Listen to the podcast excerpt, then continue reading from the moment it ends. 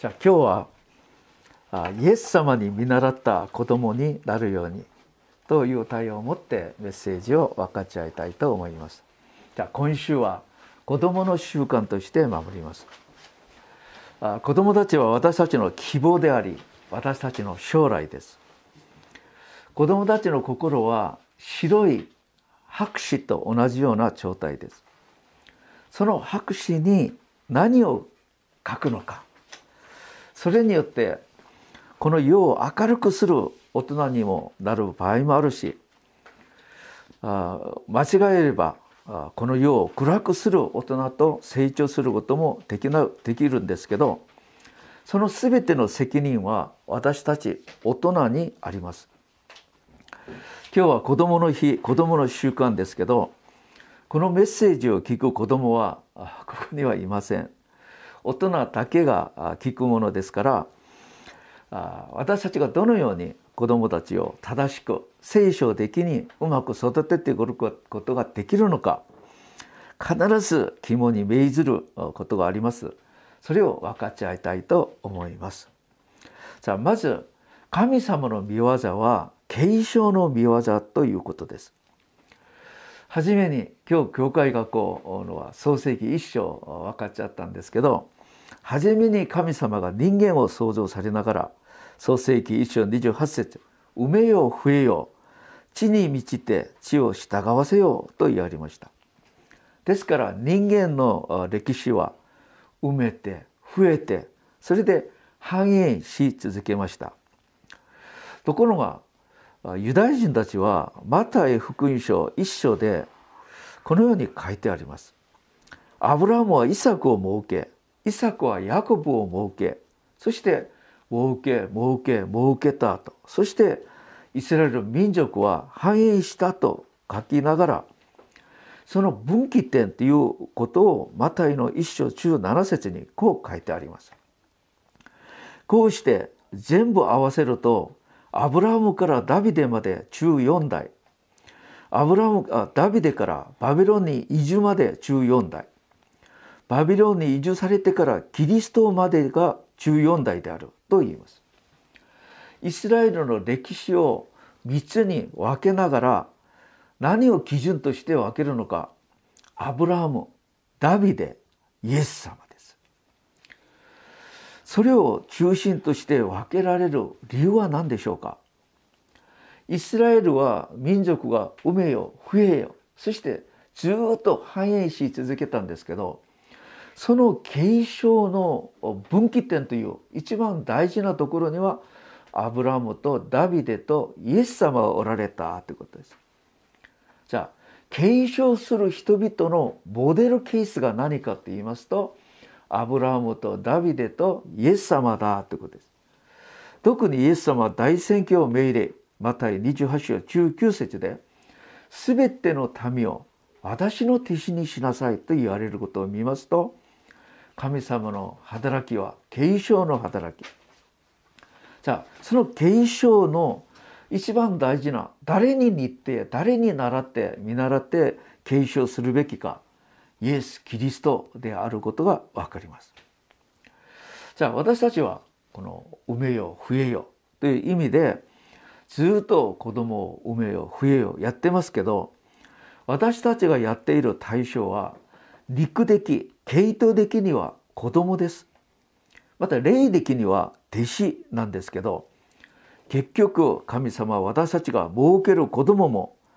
イエス様に見習った弟子として成長させること。これが大宣教命令に含まれた内容です。じゃあ皆さん一つ聞いてみましょう。弟子は教えてできますか？見せてあげてできますか？弟子は見せてあげてできるんです。また弟子は勉強してできますか？精霊の照らしによってできますか？精霊の照らしによってできます。じゃあでは私たちの子供たちは今イエス様に見習った弟子として今成長しているのでしょうか？じゃあでだった、えー、うまくできていなければ何が今足りないのでしょうか？じゃあ皆さん子供たちは親の後ろ姿を見て学ぶというでしょですからこれをこれこれは私たちが子供たちに何を見せてあげているのかと直結されます。結局親がどんな人かによって子供がどんな人になるかが決められます。じゃあ親が何を求めている人でしょうか？ビジネス商売それでお金お金求めるなら子供もそうなるでしょう。また倫理道徳理想的なことばっかり求める人なら子供たちもそのようになる可能性があります。また子供あ親が神に仕える神様のために生きている人なら子供もそのようになるでしょう。この世が全てだと思って生きる人なのか。そうなのか。子供もそのように生きるようになると思います。なぜなら子供たちは毎日親に抱き上げあわれそしておんぶされて連れて行かれながら言葉ではなく親がどのように生きるのかその生活を見ながら感じながら学ぶからです。そして親と同じような息子と娘として成長していくんですけど私は2人の子供を育てて今になって見てますと子供たちには親の家計の流れまた親の影響力が大きく働くことを切実に感じています。ですから親が何を見せてあげるのか何を教えるのかこれは非常に大事です。全ての親の心はどうですか？家族のために家族がうまく食べてうまく生きて安定的に幸せに生きるようにするために親たちはみんな頑張ります。その頑張ろうこの姿のその空間に子供たちも共に生活しますですから親の生活が全て子供たちに見えてきますまあや心配しているのは防犯にならない場面がたくさんあるっていうことです。特に子ども教育の側面では親が自分自身が成し遂げられなかった何か恨みを子どもを通して解決しようとする親の欲が働きます。ですから無理やり強要させるまた鞭を打たれながらこんな人になりなさいこうやりなさいという場面が多いのでそれを見て子どもたちが反感を持って悪い道に歩む場合もあります。子供に皆さんどうですか？子供にひどいことをたくさんやったんでありませんか、まあ、自分の気持ち自分の感情を子供たちに全部発散させてしまってそれで子供たちに傷をたくさんつけられそれで親は後になって間違えたごめんなさいという悔い改めをするかもしれないけど親の発散されるその言葉と感情それに傷をつけられて何か子供たちが誤った道に歩みながら間違えると地獄に陥ってしまう子供を私たちが見ることがあるかもしれません。ですから絶対そんなことはないように親は子供たちに何を見せてあげ何を教えなければいけないのかこれこれ今日3つのことをぜひ思って考えていきたいと思います。まず大事なのはイエス様を教えていかなければいけません。聖書は私たちの救いのために記録された本ですけど聖書の中心はイエス様です。ですから永遠の命は神様とイエス・キリストを知ることだと聖書は教えてくださいます。私たちがいくら教会に熱心に通ったとしてもイエス様を知らなければ救いはありません。私たちはイエス様の十字架と復活の驚くほどの出来事を必ず教えなければなりません。その十字架の功労によって救われ罪から許されサタンに勝利する子供になるように私たちは必ず教えていかなきゃいけません。またイエスの霊キリストの霊聖霊様から知恵と啓示を受ける子供をさせることは大事です。これは神様を愛しイエス様を愛するなら自然にできることですけど第一の戒め神様とイエス様を愛する子供になるように助けることが大事です。2番目子供たちに必ず人生の最後は裁きがあるっていうことをそして裁きの結果として天国と地獄があるんだってことを必ず教えなければなりません。以前の私が進学校の時にある方が子供たちには地獄の話をしてはいけないよ。子供怖がるんじゃないか。と言われます。本当にそうですか？この世はしばらく100年です。しかし天国と地獄で私たちは永遠に生きるんだってことを教えなければなりません。この世の100年は天国に行く準備をする期間だってことを教えなければなりません。そのために一番大事なのはイエス様を知りイエス様を愛することです。必ずこの世は100年天国地獄は永遠。この100年の意味が何なのかを私たちは必ず教えなきゃいけないまた3番目私たちが私たちの国籍は天国です。ですから人たちはこの世は旅人。この世の生活はカリスマイの生活だと言いました。この世で長く生きるよりは早く私のふるさと天国に行きたいと思ってました。皆さん私たちの目標はこの世でうまく食べてうまく生きることではありません。天国に入ることそこで永遠の命を味わうことが私たちの目標です。これを親が教えなきゃいけないんですけど親がいろんな意味で教えるのは難しいなら教会が教えなければなりません。なぜならこんなことは学校社会のどこでも教えてくれないからです。親しか教会しか教えることができないから。最近年取ってから私がいろいろ思うことがあります。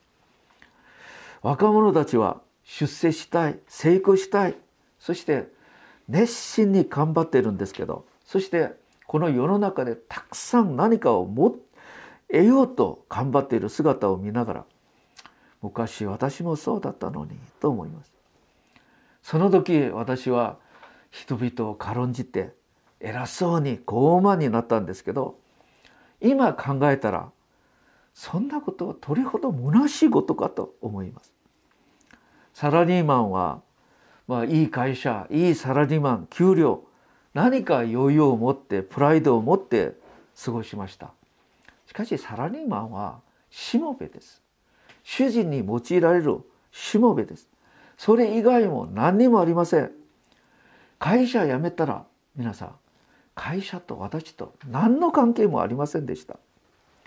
自営業サラリーマンよりはもっと長く働くことができるだけでいつかその働きもできない日が来ます。人生は短いんです。考えるじっくり考える暇もないほどみんな忙しく余裕はありません。そうしながら死ぬと人生は一体何だったろうだろう。皆さんこの世で成し遂げたたくさんのもの何にも持っていけませんまたどこから来てどこに行くのかも分からなければ人生100年一体何をしたんだろうとそしてこの後の人生を準備できなければ結局虚しいことしかありません。子供たちにそんなことを教えるのは難しいと思いますけど永遠に祝福される子供にならせるために私たち親がそれを感じてそれでそれを教えなければいけません。ですから私はそのことのためにルカの16章のこの例えをいつも考えます。ルカの16章金持ちとナゼロの例えはその中で金持ちは死んで読みに行きました読みということは天国の、えっと、前の段階ですけど最後の裁きを受けてち、えっと、地獄に入るようになるというまあ同じところです。この世でたくさんのものを持ってたんですが読みに落ちてしまえば炎の中で水一滴得られなくて苦しみます。その時遠く楽園が見えるんですけどじゃあ皆さん楽園の説明する時いつもこの縁石のところのアブラムラザロって言います。アブラムが出る時いつも縁石っていうことが出てくるのを見たら天国は毎日パーティーをするような雰囲気ではないかと思います。じゃあそこにいるアブラムとラザロを見ながらこの金持ちがこう言います。ルカの16章28節からです。私には兄弟が5人います。私はこの兄弟が5人いますということを私が読む時には私には子供が5人いますというように見えます。あの者たちまでこんな苦しい場所に来ることがないようによく言い聞かせてください。しかしアブラムは言った。お前の兄弟たちにはモーセと預言者がいる。教会の牧師伝道師がいるんじゃないかということ。彼らに耳を傾けなければ、あ傾ければよいと言います。そしたら金持ちが言います。いいえ、父アブラムよ。金持ちは地獄に行ったのにもかかわらず、アブラムの父というのは少しこの矛盾的なことはありますけどじゃあこれでこう言いますもし死んだ者の中から誰かが兄弟のところに行けば行ってやれば悔い改めるでしょうその時アブラムはこう言いますもしモーセと預言者に耳を傾けないのならたとえ死者の中から生き返るものがあってもそういうことを彼らは聞き聞き入れてくれないでしょうと言います。そうです。私たちは刺激の場面が来るなら私たちの信じない兄弟たちがそれを信じるようになるだろうと思うんですけど違うっていうことです。私たちの子供たちが金持ちの兄弟のようにならないためには私たちは子供たちに100年の人生で本当に何が大事なのかを教えなければなりません。以前の私の父はいつも勉強でした。勉強勉強勉強。勉強できない子供はもう人生の失敗のようにいつも私たちを押し詰めていきました。鞭を打たれながら。でも後から見てますとそんなことではそう必ずそういうことではありませんでした。勉強がうまくできる人は、まあ、それなりの道があり勉強がうまくできない人はそれなりの道があることを分かりました。父親の考え方が歪曲されていたことも分かりました。父がもっと人生の大事なことそれを父が教えてくださったなら私の考えの範囲がもっと広くなったんじゃないかと思います。ですからまず親がまず悟らなければなりません。今日読んでくださった金持ちとナザロの例えで何を言ってますか？金持ちはこの世では成功した人でした。しかし永遠な生活人生の観点から見てますと天国に入る準備ができていない人でした。ですから彼は読み地獄に行きました。多分彼はこの世で生活する時はこの世は全てだ。死んだら終わりだ。私はこの世で成功してうまく生きているんじゃないか。自分の成功に満足して油断して永遠な人生のための準備ができなかったような気がします。反面ラザロは本当にかわいそうな人生を過ごしました。彼に初めから生涯があったんでしょうか。彼は出来物だらけ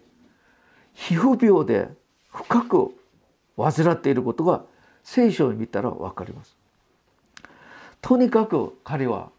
人生の中では病気によって悲惨な人生を過ごしたんですが悲惨だったからこそ神を求め人生で一番大事な神様との親しい交わりができました彼はこの世の中ではうまくいけなかったんですが永遠の人生のために一つの準備はよくできたんですけど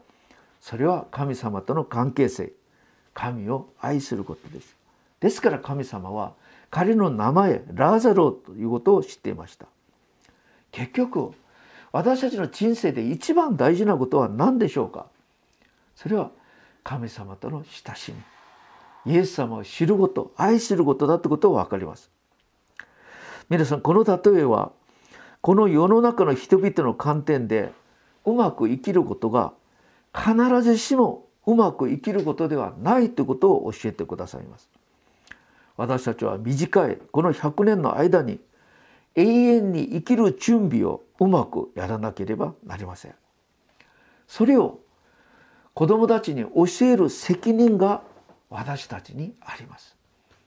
その責任を持って私たちはその人生を過ごさなきゃいけないしそのように過ごす姿を後ろ姿を子供たちに見せてあげなければなりません。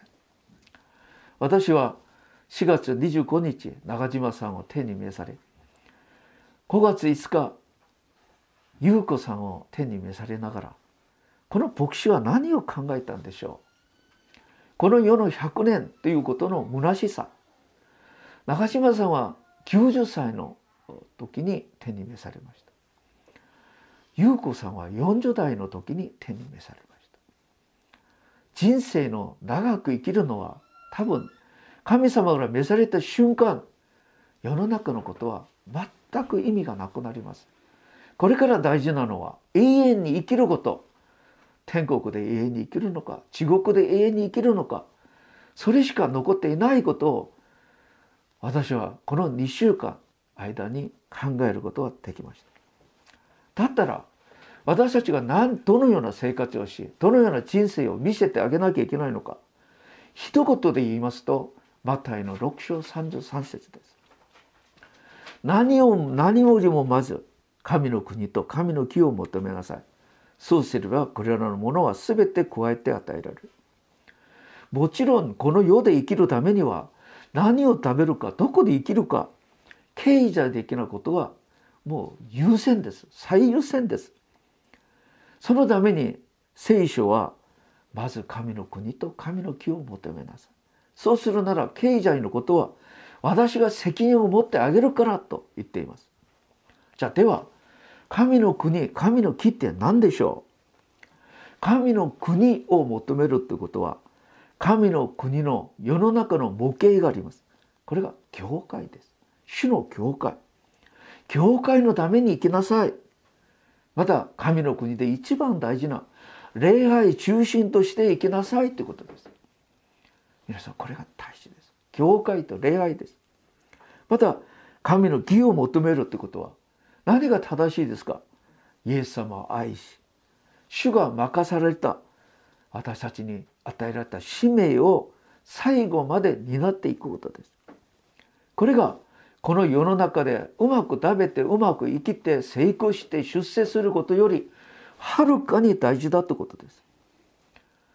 一言で申しますとイエス様をよく信じてイエス様をよく拝みイエス様を伝えることが大事です。命を救い教会を建てることです人生の目標をそこに置いて過ごすなら私たちがこの世で自分が精一杯頑張って成功するより神様が全てを加えて与えられると神様は約束されることです。ここで大事なのは神の国神の国のこの世の模型である教会です。皆さん命の救いも大事です。命の救わ救ったということで終わりですか？いいえ。皆さん子供を産んだということで終わりですか？いいえ。子供を産むよりはるかに大事なのはその子供をどのように育ててそして一人前の人になってそれで結婚してまた子供を産む。こんな人にならせるかっていう。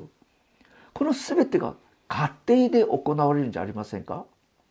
私たちが人を助けて伝道したとそれで終わりではありません。その人がもうイエス様に見習った弟子になってそして他の人を助けるレベルまで行くために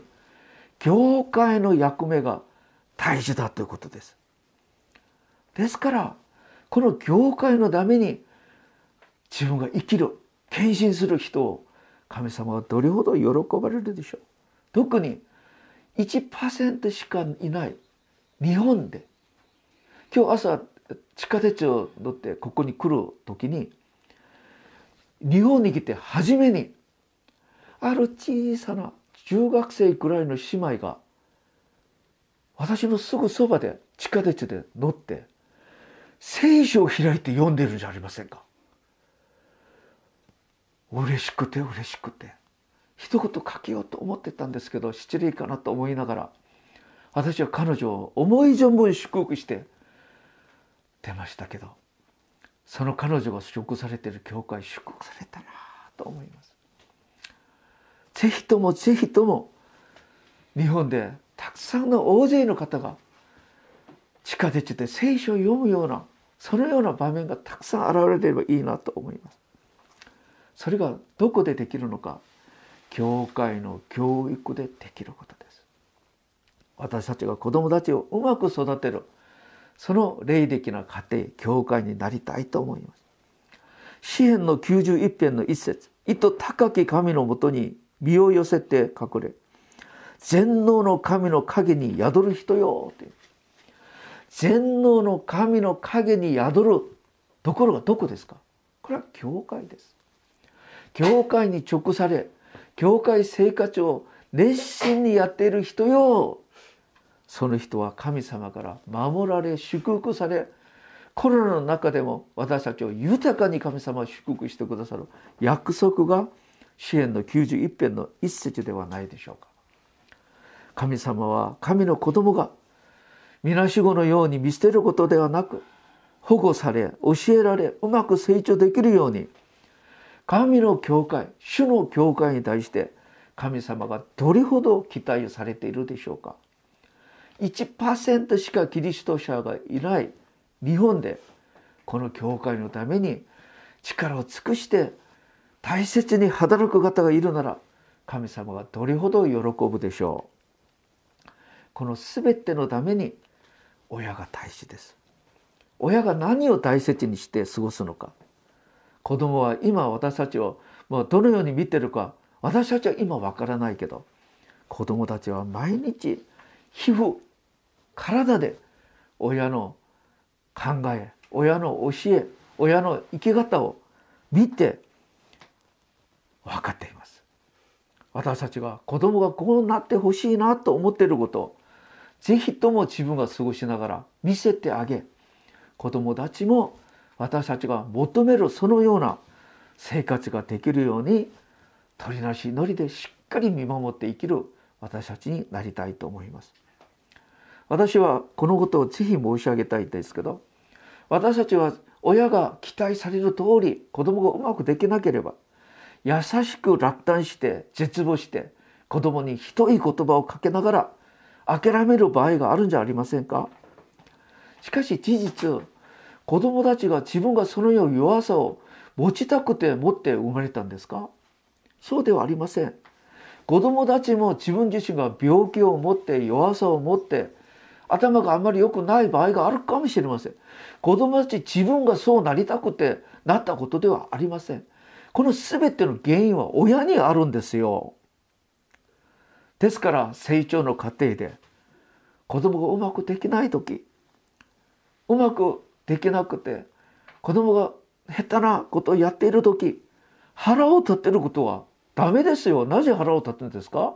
自分は全部親譲りとして子供に与えたのに優しく落胆して諦めることではなく